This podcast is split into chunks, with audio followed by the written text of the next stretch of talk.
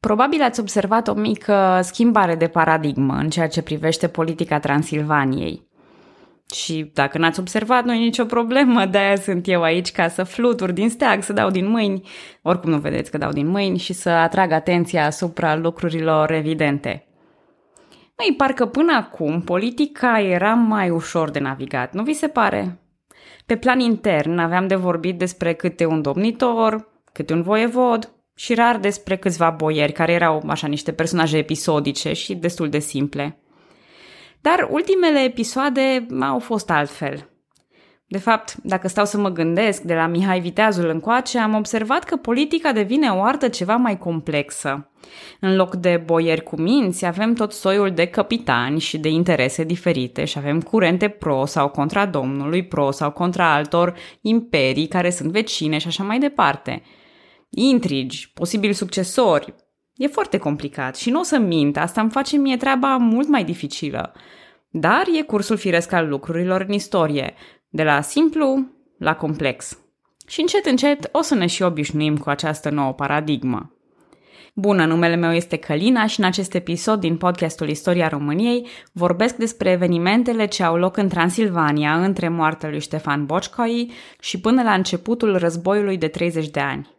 Până una alta, nu vă faceți prea multe griji cu privire la războiul acesta iminent, că ajungem să le discutăm pe toate în timpul lor. Momentan continuăm ceea ce în episodul anterior descriam ca tiki-taka, o serie de lupte pentru putere ce au loc în Transilvania și o duc ba de partea Habsburgilor, ba de partea otomanilor. Dacă vă mai amintiți, tot în episodul anterior vorbeam despre Ștefan Bocșcoi, unul dintre cei mai mari principi ai Transilvaniei și Ungariei, recunoscut astfel de către istoricii din ambele părți. Spuneam atunci că dieta transilvană era sceptică în ceea ce privește dubla coroană și au rezervat din timp dreptul să aleagă principele Transilvaniei în mod independent. Cu alte cuvinte, atunci când Ștefan Bocșcoi moare și îl lasă succesor legitim pe Balint Druget de Homona, dieta refuză cu obstinație. Asta deși Balint era susținut de Imperiul Otoman. Ei bine, un alt candidat sprijinit de Imperiul Habsburgic apare în persoana lui Gabriel Batori, care era un văr de-a lui Sigismund născut pe ramura catolică a familiei.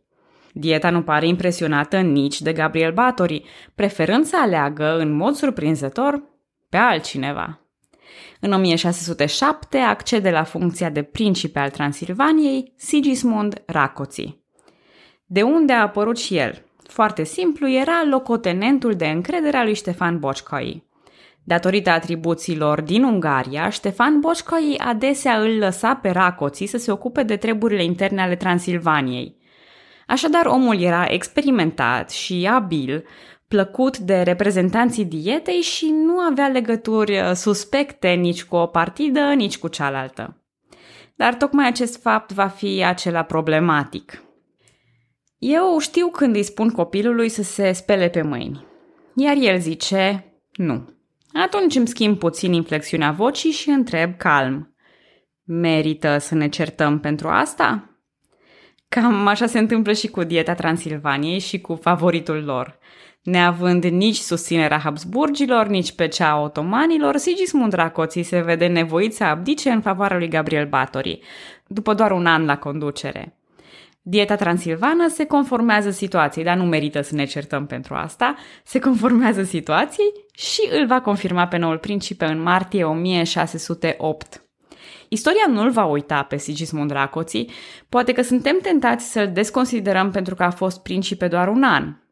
Dar meritele lui sunt altele. În primul rând, a început de relativ jos, ca mic nobil, iar fiul lui, Gheorghe Racoții, avea să conducă și el Transilvania. Nu pentru un an, ci pentru 18. Dar momentan, haideți să vedem ce se întâmplă cu noul principe Gabriel Batori. Acum, alegerea lui e un mic compromis pentru dietă, dar rămâne în continuare o mostră de încăpățânare. Alegerea lui Gabriel Batori era pe placul Imperiului Habsburgic, dar nu vorbim despre o aservire ca pe vremea comisarilor imperiali și a lui Giorgio Basta. Pe de altă parte, nu e acceptat Drughet, omul otomanilor și principele Ungariei.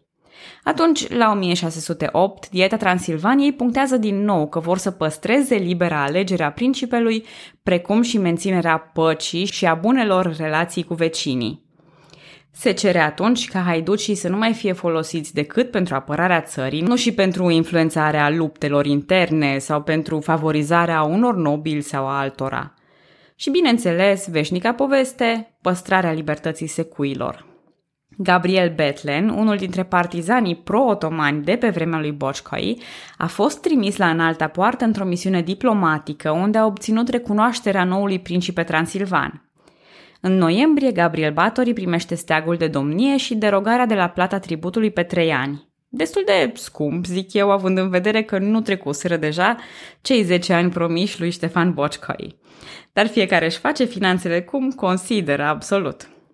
În afară de tratativele cu Imperiul Otoman, Gabriel Batori trimite misiuni de negociere și la Habsburgi, dar încheie și tratate cu Moldova și țara românească. Acestea două depun jurăminte de vasalitate și, practic, ne întoarcem câțiva ani în trecut cu un principe pe nume Batori la conducerea Transilvaniei și totodată suzeran al Moldovei și țării românești. Tot ce trebuie să facă Gabriel Batori în acest context, tot ce trebuie să facă este să nu facă vreo prostie, să nu-și dea cu stângul în dreptul. Și bineînțeles că Gabriel Batori face o prostie și își dă cu stângul în dreptul. Dorind să se impună pe plan intern, el strânge șurubul în ceea ce îi privește pe nobili, pe sași și pe secui. Or, știți deja că asta e rețeta garantată a eșecului. Mai mult, în 1610, lui Gabriel Batorie îi rămâne mică Transilvania și începe o expediție în țara românească. Radu Șerban, domnitorul țării românești, fuge din țară, iar Gabriel nu întâmpină rezistență la Târgoviște. În ianuarie 1611, Gabriel Batori își semnează actele ca principe al țării românești. El trimite soli la Istanbul, cerându-i sultanului să-l confirme și în țara românească. Își face planuri pentru cucerirea Poloniei și cere despăgubiri pentru plata haiducilor. Aflând toate acestea, otomanii realizează că Gabriel Batori, hai să folosesc o expresie curentă, și-a luat-o în cap, a luat-o pe ulei. De altfel, otomanii îi și conferă porecla Deli Chiral, adică regele nebun. Sultanul îl numește pe Radu Mihnea domnitor în țara românească și îi transmite lui Gabriel să plece acasă în Transilvania. Radu Șerban revine mai târziu în țara românească, iar Gabriel se mobilizează iarăși împotriva lui. E foarte complicat. La Brașov, în 1611, Radu Șerban îl învinge într-un final pe Gabriel Batori, care cade în disgrație din toate direcțiile. Atât otomanii cât și Habsburgii încep să-l renege pe acest rege nebun. Turcii se reorientează spre emisarul lor transilvan preferat, Gabriel Betlen. Probabil că Betlen nici nu a fost întrebat prea multe că vrea sau nu vrea. Important este că o alianță dintre otomani, Gabriel Betlen, Radu Mihnea ca domn al țării românești și Ștefan al II-lea Tomșa ca domn al Moldovei, îl alungă pe Gabriel Batori de la conducerea Transilvaniei. Dieta Transilvaniei, convocată la Alba Iulia, îl demite pe Batori din funcție și îi adresează o scrisoare de adio, prin care îi recomandă să accepte totul frumos, elegant, Știți voi, nu merită să ne certăm pentru asta. Tot atunci ei aleg și succesorul în persoana lui Gabriel Betlen. Retras la Oradea în 1613, Gabriel Bator e asasinat de proprii săi haiduci. Iar Gabriel Betlen, haideți, știu că vă așteptați să zică și-a dat și el cu stângul dreptul. Nu! Gabriel Betlen a rămas în istorie ca fiind unul dintre cei mai buni principi ai Transilvaniei. La fel ca în cazul lui Ștefan Bocșcai, a ajuns și unul dintre cei mai mari regi ai Ungariei. E reprezentat și în Höșöktere, desigur, dar astea vin mai târziu, după câțiva ani petrecuți la cârma Transilvaniei.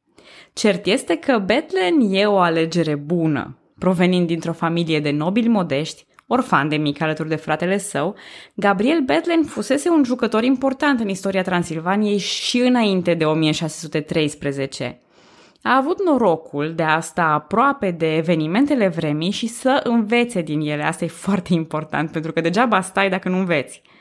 Și-a cultivat o personalitate serioasă, echilibrată și moderată.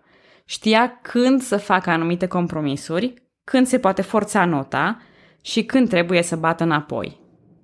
Față de Imperiul Otoman a fost un principe fidel. A cedat Lipova în 1616, dar a reușit să salveze Ineul și să obțină o nouă scutire de tribut de la înalta poartă. Spectrul amestecului austriac sau polonez a mai plutit deasupra Transilvaniei, dar pălește în comparație cu anii anteriori. Matia de Habsburg i-a recunoscut domnia abia în 1615, după pacea de la Tirnau. Gabriel Bethlen s-a arătat în mai multe rânduri interesat de a încheia alianțe cu domnitorii țărilor române, chiar sub o formă destul de egalitară și nu prin impunerea ca suzeran. Aceste evenimente le voi povesti mai pe larg și când ajungem la Moldova și țara românească. În 1628, otomanii au interzis totuși să mai intervină în treburile interne ale țărilor române. Pe plan intern, Betlen a condus într-un mod ce s-ar numi pompos monarhie luminată. Conform unui dicton celebru, cine s-a ars cu ciorbă, suflă și în iaurt. Așa că nobilimea, pățită cu celălalt Gabi, nu-i acordă lui Betlen prea mult spațiu de manevră. Or, e clar că așa nu se poate conduce, așa că a început să cultive încrederea susținătorilor săi prin gesturi treptate. În 1614 a restituit orașul Sibiu sașilor, după ce fusese acaparat de interesele lui Gabriel Batory. Asta a fost în intenția de a deveni o nouă capitală, dar frumos l-a dat înapoi. În ceea ce privește adunarea stărilor și dieta, le-a redus importanța și a umblat un pic la compoziția lor, numind printre funcționari dregători de încredere de-ai lui. În Consiliul Princiar aborda un sistem meritocratic, promova oamenii noi, cu merite personale și competențe, poate uneori în detrimentul acelora cu origine nobiliară și atât.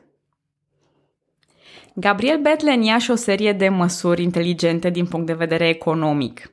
S-a preocupat de înființarea minelor și dezvoltarea industriei. Tot pe plan economic a naționalizat câteva direcții de dezvoltare ale comerțului extern. Ce înseamnă asta? Că sunt un pic pompos, așa Agenții lui cumpărau bunuri la prețuri fixe și le exportau cu adaos. A construit un palat la Alba Iulia și s-a îngrijit de biserică. Un calvinist convins era părtinitor în ceea ce privește sprijinul bisericii, acordând chiar titluri nobiliare preoților. Și aici e una dintre dilemele clasice. Nu putem intra în mintea lui Gabriel Betlen să vedem de ce făcea toate aceste lucruri. Țineți minte și discuția, dacă am avea un cerebro istoric și am putea să citim gânduri, ar fi minunat. Nu avem, ne descurcăm. Nu putem intra în mintea lui. Pe de o parte, e posibil să fie vorba despre atitudinea unui despot luminat, să fi fost în mod real interesat de dezvoltarea Transilvaniei. Pe de altă parte, istoricul Ioan Aurel Pop atrage atenția că toate aceste măsuri economice au fost mult mai benefice lui Betlen personal decât altor categorii sociale.